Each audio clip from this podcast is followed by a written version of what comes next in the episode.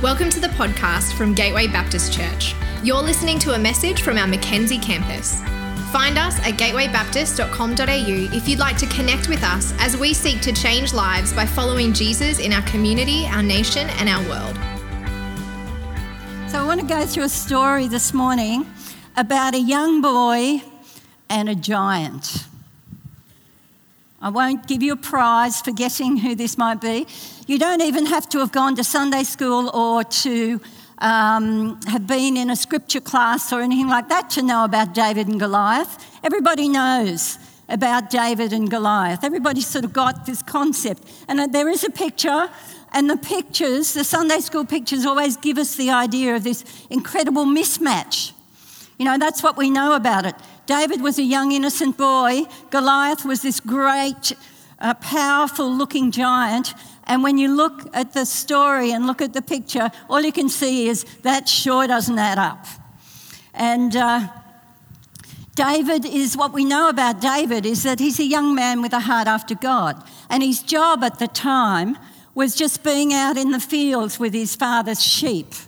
So it's kind of a, not a very impressive job and not a very impressive role, but we know that through his life, he actually writes 73 of the Psalms. There would be 78 of the Psalms uh, if we included all the numbers of, of references in the New Testament back to the Psalms that are attributed to David that aren't actually called Psalms of David, but 73 have got his name on them. And the Psalms are, are just songs and poems that he's written through his life. And uh, when we look at what his worship looks like, because he's out in the fields as a young man, he's learning to worship, learning to know the God of his fathers. And uh, when we look at what his worship looks like, for me, there's a bit of a, ba- a two way balance. On the one hand, He's always lifting up the name of God. He's talking about the greatness of God. He's talking about the worth of God. He's exalting God. That's part of it. But at the same time, he brings along to God exactly how he feels about pretty much everything. He brings along to God the things that don't make sense to him. He brings along to God the things he doesn't like, the things that seem unjust. He brings it all along to God. And so I, I like that because He's giving thanks and he's complaining. He's grieving and mourning, and at the same time, he's rejoicing and celebrating. He has times where he, he's just still in awe of God, times when he just stops and he listens to be able to hear what it is that God is saying. And so his worship has got this incredible balance the greatness of God and the raw reality of what life is like for me right in this moment. And he's learning to worship, and it's happening in his everyday workplace, his everyday job. He's learning to worship. And I want to say this morning, and you'll hear me say it a lot worship keeps God in focus. That's what worship does. He learns to trust God, and he's learning it in his everyday life. Listen to how he expresses his understanding. And I'm reading this this morning just because it's my privilege and choice that I get to. Listen to these words Psalm 23. The Lord is my shepherd, I lack nothing. He makes me lie down in green pastures. He leads me beside quiet waters. He refreshes my soul. He guides me along the right paths for his name's sake. It's like God is using this time to engrave into David's heart, etch into his heart some of the things that he needs to know as he's going to go on in life. And I, I love that because, you know, in retiring, a lot of people are saying, So are you, are you getting reflective yet? Are you looking back?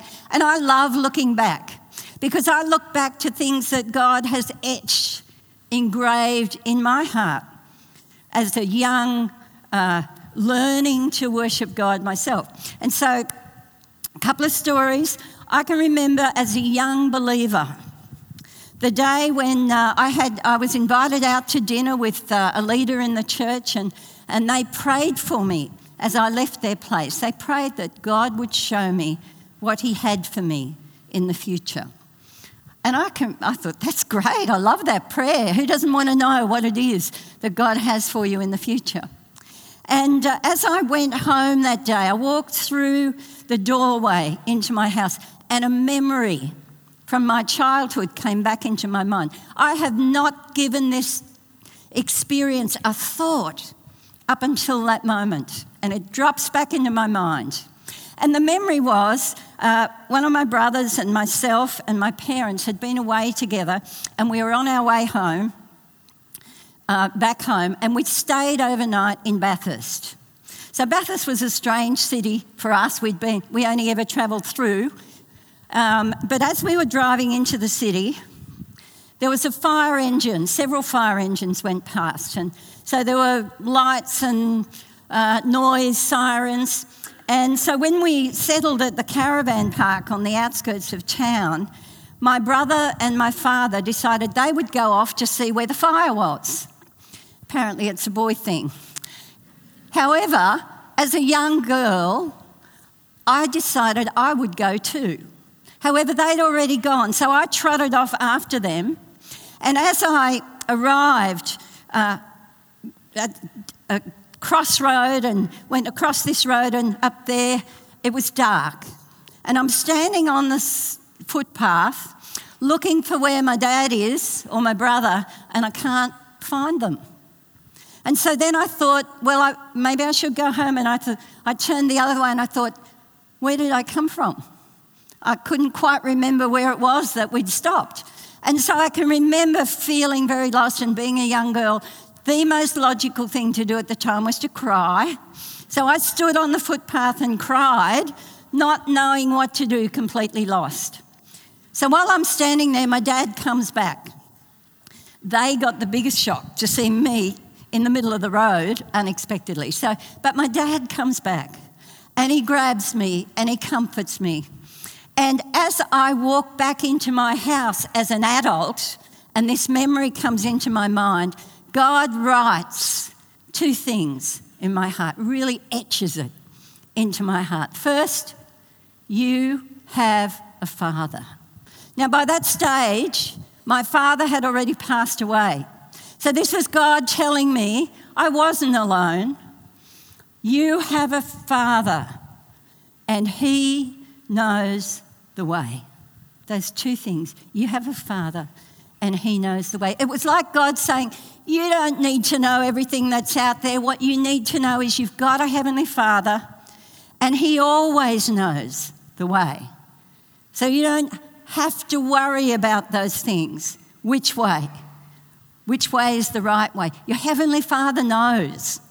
And so that was built into me in the very early days. Another story from uh, early in serving Jesus was just the reality of uh, I'd been overseas in mission for several years.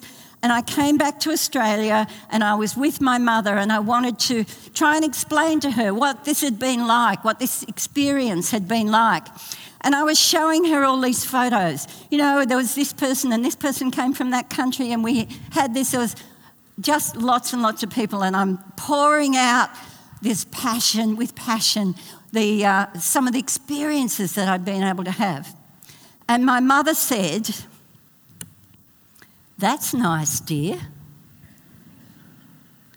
And I can remember walking out, going into the bedroom, and coming to God, God, she doesn't understand.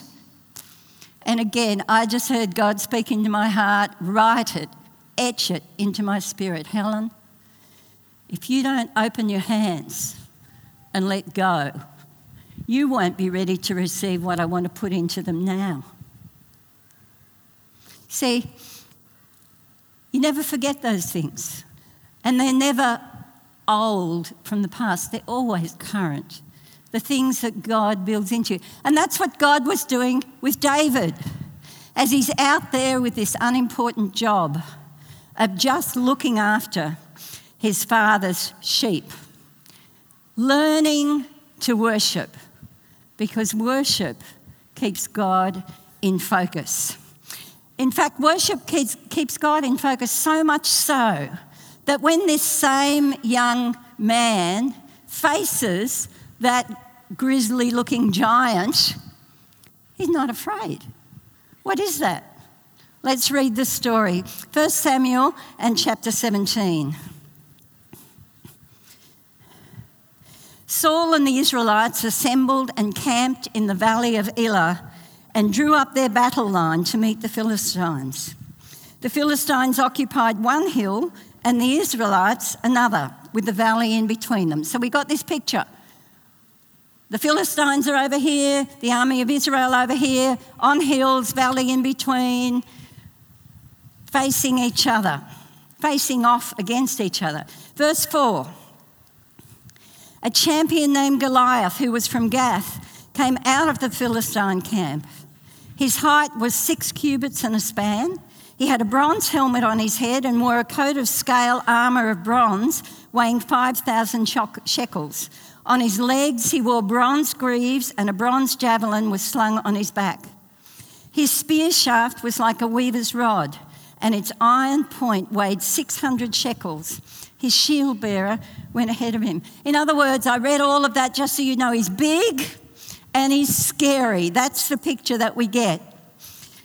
Verse 8 Goliath stood and shouted to the ranks of Israel, Why do you come out and line up for battle?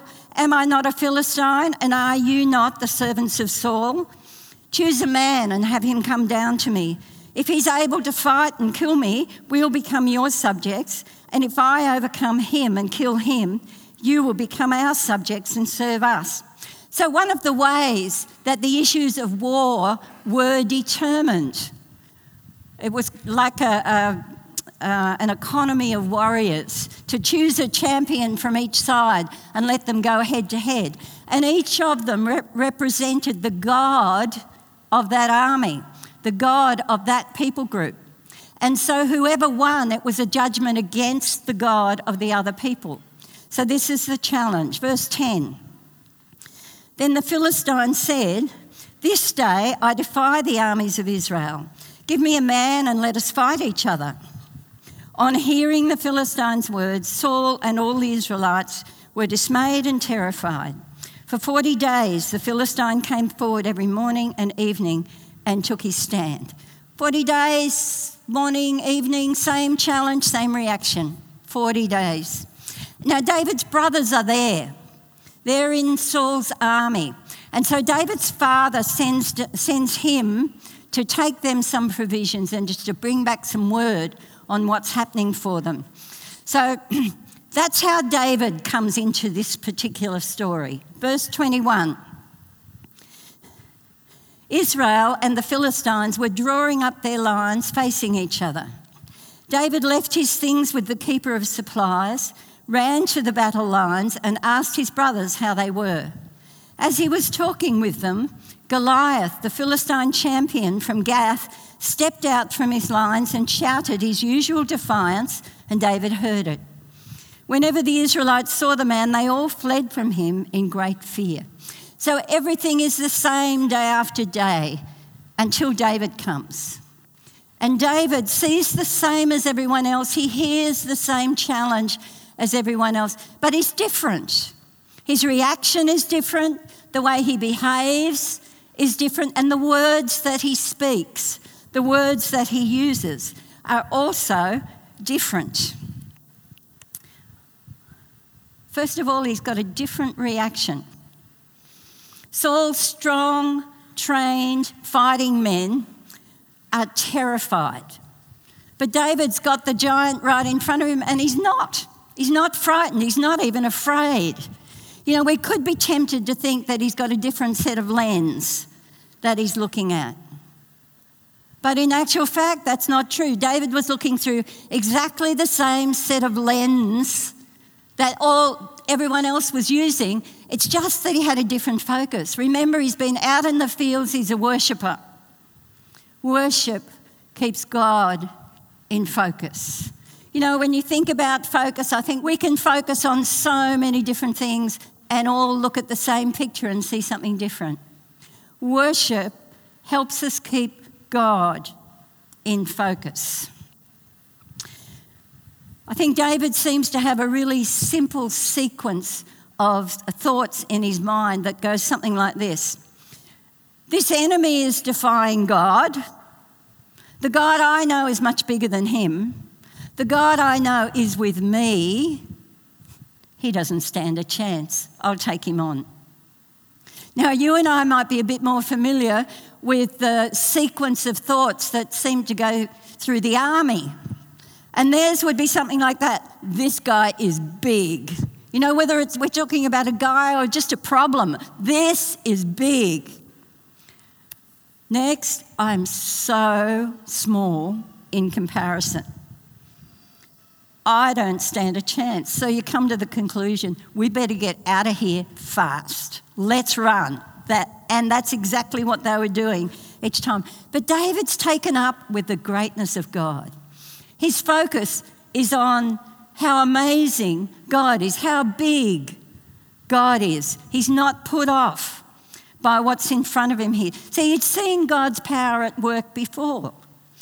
Out there on the fields, when an enemy had come along to try and steal one of the flock and try and kill David, uh, David himself, he'd seen God overcome that enemy. One time it was a lion, one time it was a bear, but God had always been bigger than any enemy that had come along. And David had developed this belief that it didn't matter how big the enemy was. If the enemy came along that was defying God, God was always bigger, and he had that belief etched into his spirit as well. You know, I, I asked the question how did God, how did, uh, how did David do that? How did he manage to keep that focus like that so he could look at someone like Goliath and have that strength in his spirit? How did he do that? But I think the question really, more important question, is how do we do it? How do we keep God in focus? when, in our workplace, in our life circumstances, in the challenges that we face, the home, the, the home situation we live in, the neighbourhood we live in. How do we, in our circumstances, with our issues and our challenges, how do we keep God in focus? And you know, I'm not pretending to answer all these things, but I would say to you, as far as I'm concerned, I come back to one answer worship keeps God in focus, and worship brings us back to having God in focus. Verse 37 The Lord who rescued me from the paw of the lion and the paw of the bear will rescue me from the hand of this Philistine. See, David's not afraid because he really believes that his God is bigger than this big giant who's defying his God. Enemies come to us in all kinds of different disguises. You know, they come in different issues, they come in different challenges, they defy God in our lives in all kinds of, uh, of different ways. And let me say it again worship keeps God in focus in the midst of those situations. And remembering what worship looked like for David. His worship was all about lifting up the name of God, lifting him high, but his worship also was the bringing of everything, all of his stuff before God and uh, offering it to him, bringing it to him as the one who had answers. You know, um, it wasn't just his reaction that was different to everybody else. His behaviour was different as well. So he doesn't, uh, Everybody else ran away, but, but David, instead of running away, he puts his hand up and says, I'll go. I'll do it. I'll fight. I'll be the one. Everybody else is running. He's like, oh, pick me. Isn't that amazing? Verse 32 David said to Saul, Let no one lose heart on account of this Philistine. Your servant will go and fight him. Saul says, You can't do that, you're just a kid. He says, Yes, I can. He's defying God, and God's with me. I can do this. This is, yeah, let's go. He's got his hand up and, uh, and he's all ready to go. But at this point, there's a couple of things that could have gone differently in such a way as to completely derail this mission. And I think we learn a lot from David in this because there's a couple of distractions that could have come along. First of all, he could have been distracted by what we would call friendly fire. Verse 28 Now Eliab, his oldest brother, heard when he spoke to the men. And Eliab's anger was aroused against David, and he said, Why did you come down here? And with whom have you left those few sheep in the wilderness? I know your pride and the insolence of your heart. You've come down just to see the battle. You know, there's something devastating about friendly fire. When the attack that comes against you is not from an enemy, but someone, but your brother, someone who actually knows you, says things about your motive, says, implies things about your agenda that, that you know are not true, but it gets said anyway. As, um, it's like one of those, ouch, that hurts. Proverbs 12 18 says, The words of the reckless pierce like a sword, like they cut in from left field. You don't anticipate them, you're not expecting them. They just come and they leave you winded, gasping for breath. So, David could have uh, been totally shaken by this. He could have turned around and said, How could you say that? How dare you say that? He could have packed up his supplies and gone home. He could have uh, just settled it with anger, resentment. He could have hit back with his own harsh words. Well, let me say this about you. He could have concentrated on proving that those accusations were not true. Or he could have just taken some time out to, you know, to nurse his wounds that had been left there by the words that were spoken. But he didn't do any of that because worship keeps God in focus. So David knew that even though his brother's words were unkind, even though his brother was being a bit of a jerk, his brother was still a brother. He wasn't the enemy. It was that giant out there who was the one defying God that needed to be brought down. And so David didn't allow himself to get sidetracked, having his own little battle with a brother, when there was a giant set against God who needed to be brought down. He was the enemy, not his brother, no matter how mean his brother was. No matter how unnecessary all that was, what his brother did, what his brother said, he was still a brother. That giant that he was the one defying God. He was the enemy that needed to be brought down. The second thing that could have really shaken him off his mission and, and derailed him at this point, even though he's ready to go and fight, is that he could have been distracted when he's offered the privilege of wearing Saul's armour. Well, Saul was just trying to help. And for Saul to go out to war meant you put on all this armour, you picked up the heavy shield, you picked, held the heavy sword, and off you went with all this man made protection. And so he's just trying to help. So David dresses up in it all. Uh, verse 46. No, sorry, verse 38. Saul dressed David in his own tunic. He put a coat of armour on him and a bronze helmet on his head. David fastened on his sword over the tunic and tried walking around because he was not used to them. I cannot go in these, he said to Saul. I'm not used to them. So he took them off. Saul's armour was never going to fit David, it wasn't made for David. David had a trusty slingshot. He knew that one stone would be able to do the trick and bring the victory. He knew that if he was going to go out and into this battle, he had to be himself. He couldn't stand in someone else's shoes. He couldn't try and wear Saul's shoes. He had to be himself. And so you've got to respect David in the midst of this situation where he's putting his hand up saying, Yep, I'll go and take on this giant.